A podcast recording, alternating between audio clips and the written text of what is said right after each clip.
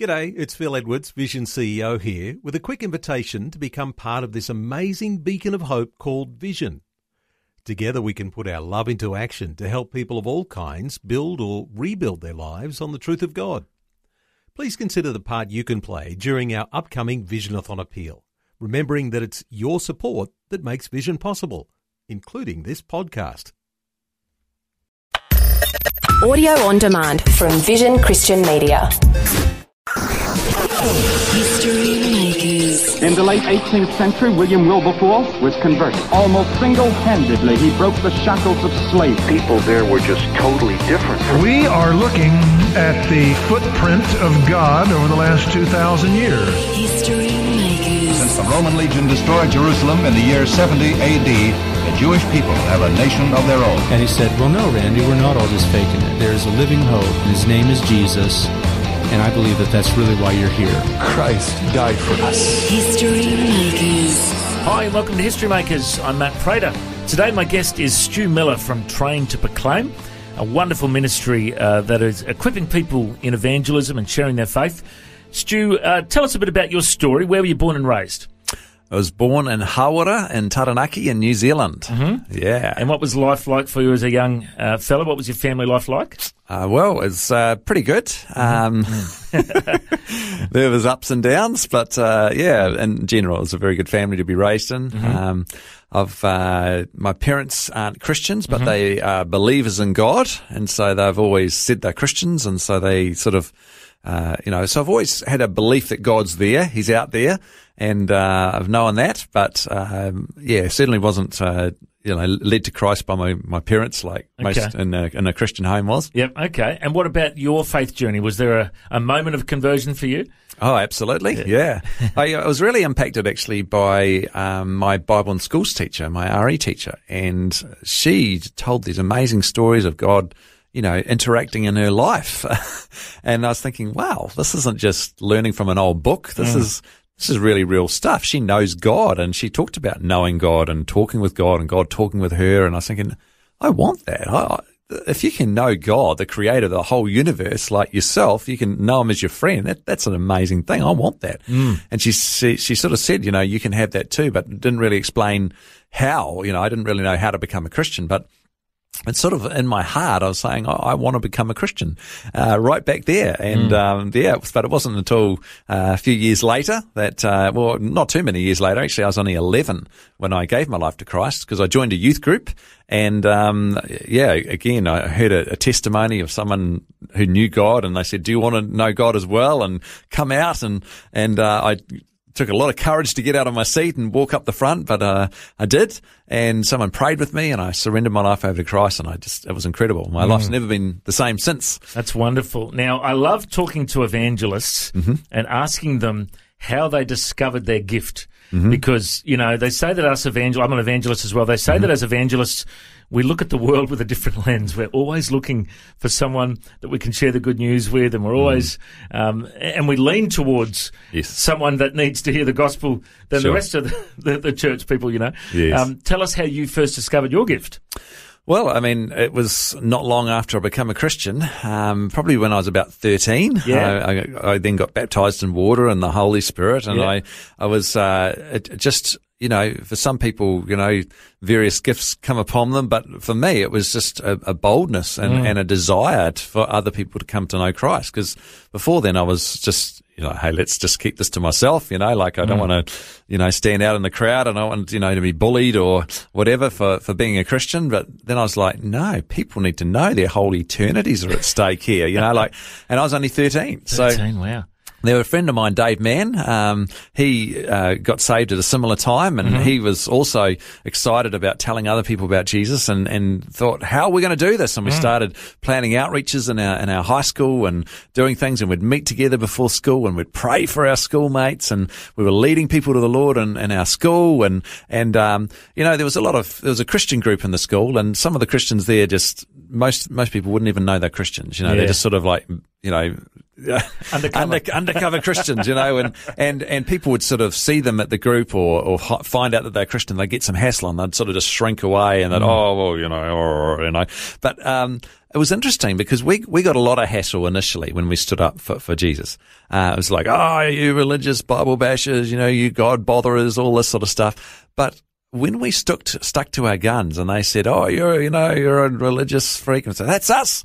We're freaks for Jesus, you know. Like we just we just took it, you know. Like and and we didn't we didn't back down. And uh, initially we got a lot of hassle, but after a while people respected us. They actually thought these guys actually believe what they're, they're talking about, you know, because they're standing up for it. And um, yeah, we I, I used to walk around high school and I'd stick my finger up in the air, and when I'd see my Christian friends, I'd go, "He lives," you know, and uh, and they'd yell, "He lives," you know. The bold ones would anyway. The other ones would be like, "Oh man," uh, but it became a, a bit of a thing all around high school. People would see me, non-Christians, and they'd yell out, "He lives," and stick their finger in the air, and I go, "He does," you know, and uh, you know, it becomes sort of a little bit of a popular thing, and and we'd ended up actually having people we we didn't know from a bar of soap just come up to us and say, "Hey, are you you're that um, priest, the God guy?" You know, like they couldn't quite put a title on us, but. And then start asking questions about God, and we'd have these opportunities with people that we didn't even know, that were just bold, that wanted to know about God, and and uh, we had these great opportunities because we made a stand and people respected it.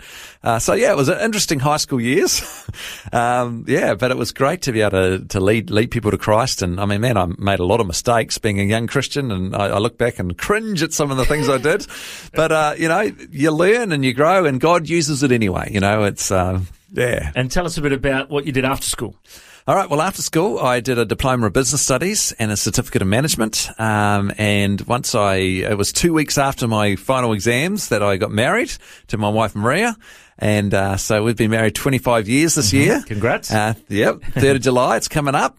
And, um, and, t- and four weeks after us, uh, we got married, uh, we, I started as a youth evangelist. So I went straight into ministry, which is great because we went straight on to living on faith, you know. So my wife has never used, got used to, uh, you know, having me having a cushy job and income coming in. So the, the whole of our married life, she's had to, to, to uh, be used to living on faith and, and trusting the Lord, which is great.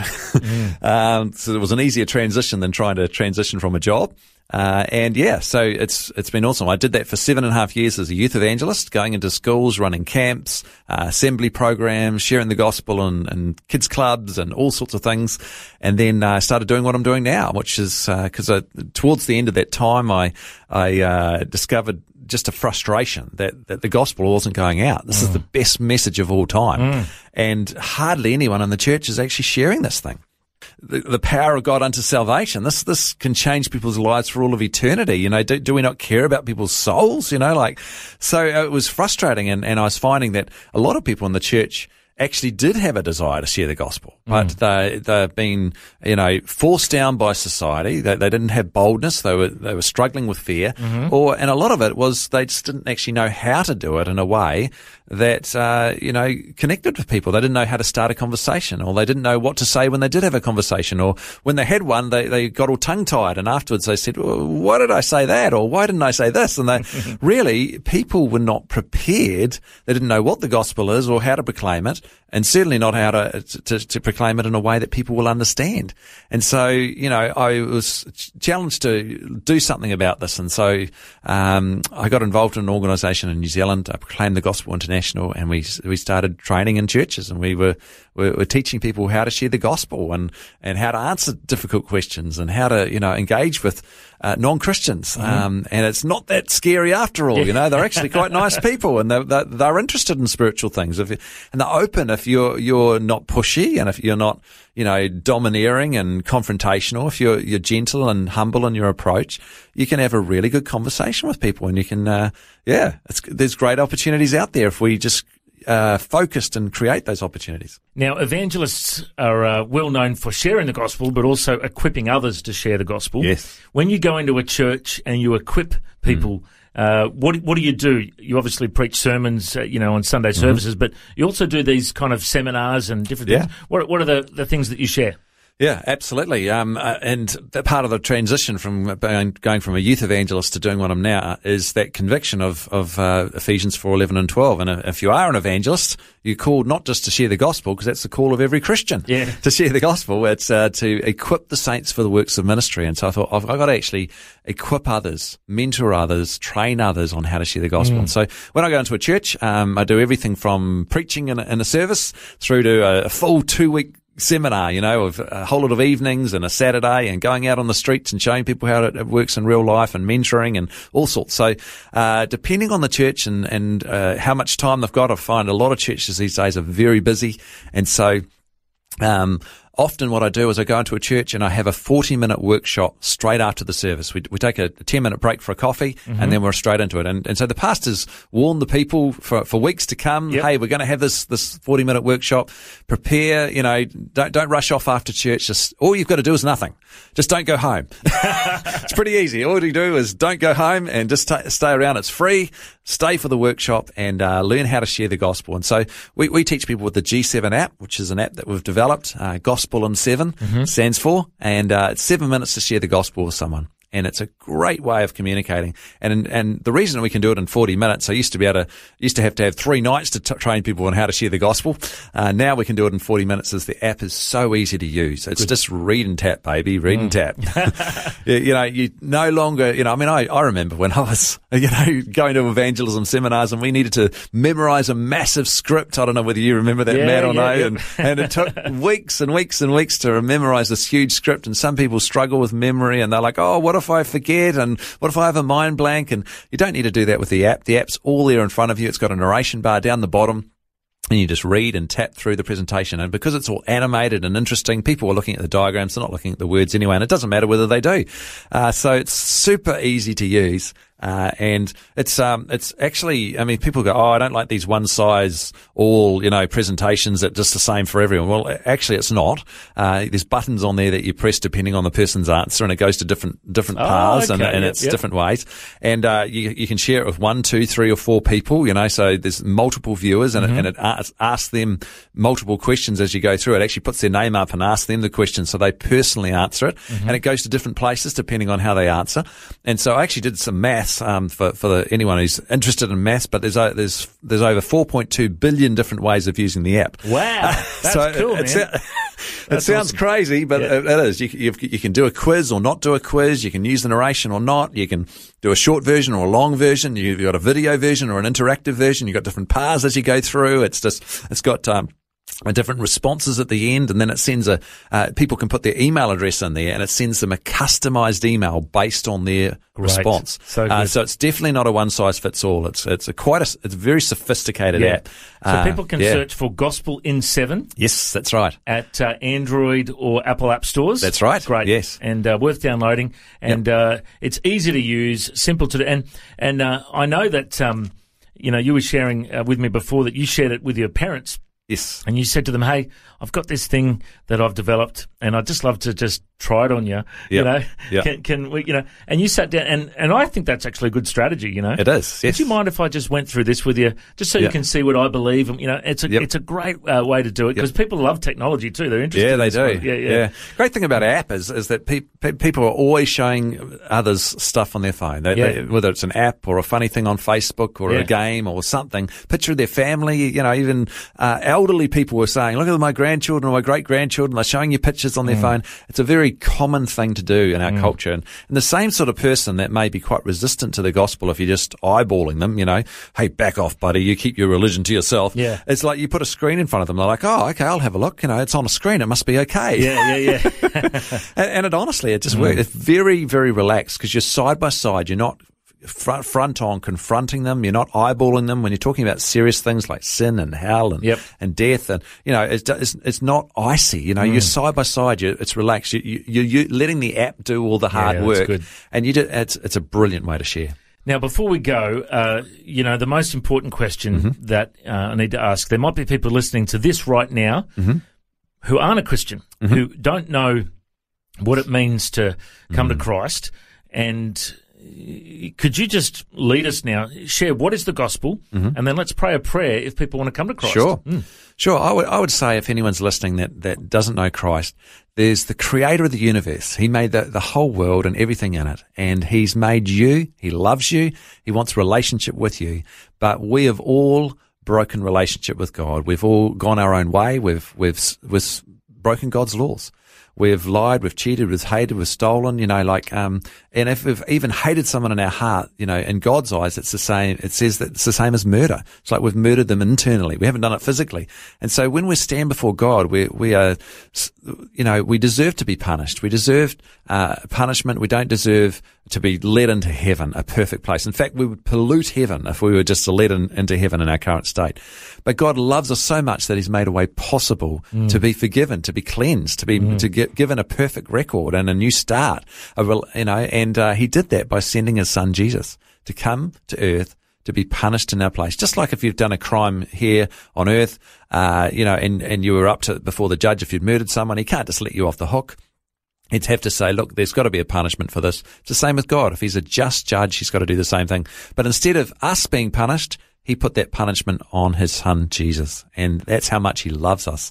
And so Jesus died on the cross, rose from the dead to prove that he's God. And now we can have a relationship with him. We can be forgiven through his punishment. And uh, if you want to be forgiven, then it's not just, hey, yeah, God, forgive me, and then carrying on with your life. You've got to make a commitment. You say, God, I'm sorry for the things that I've done wrong. And if you're genuinely sorry, you're going to, you're going to want to turn away from those things that are wrong in your life.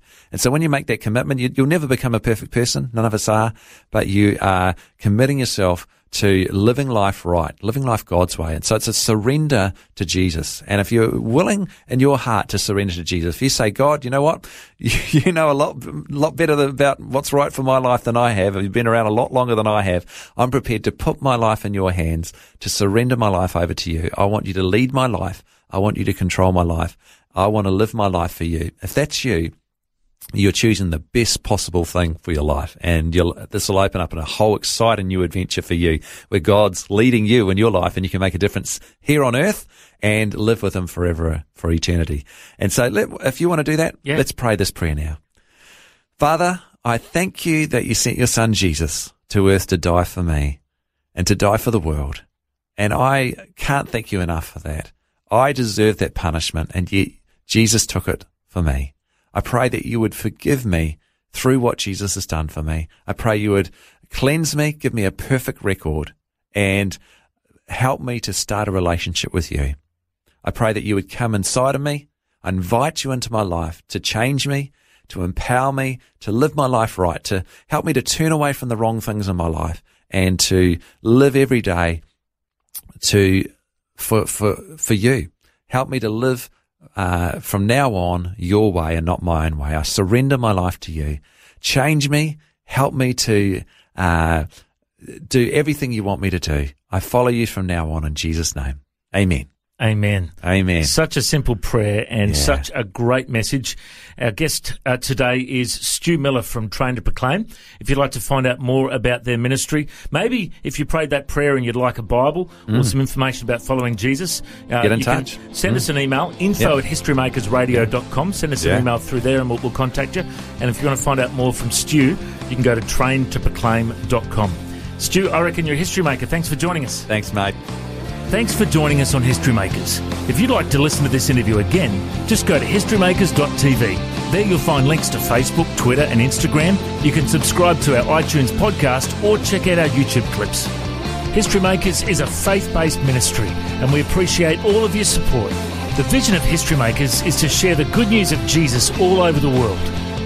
If you've got a suggestion of someone we can interview, send us an email info at historymakersradio.com. God bless you. Have an awesome day. I'm Matt Prater, and why don't you go and make history? History Makers. History Makers is proudly sponsored by Bible League, who serve the local church and other partners around the world by providing Bibles, scripture materials, and training to help people meet Jesus. They provide God's Word to a lost and needy world. Bible League plants Bibles in prisons, among persecuted Christians, and in poor nations, bringing the love and light of Christ into many people's lives around the world. Make history today by joining our friends at Bible League. and planting a Bible that will help someone meet Jesus. Go to bl.org.au. Station sponsor. Thanks for taking time to listen to this audio on demand from Vision Christian Media. To find out more about us, go to vision.org.au.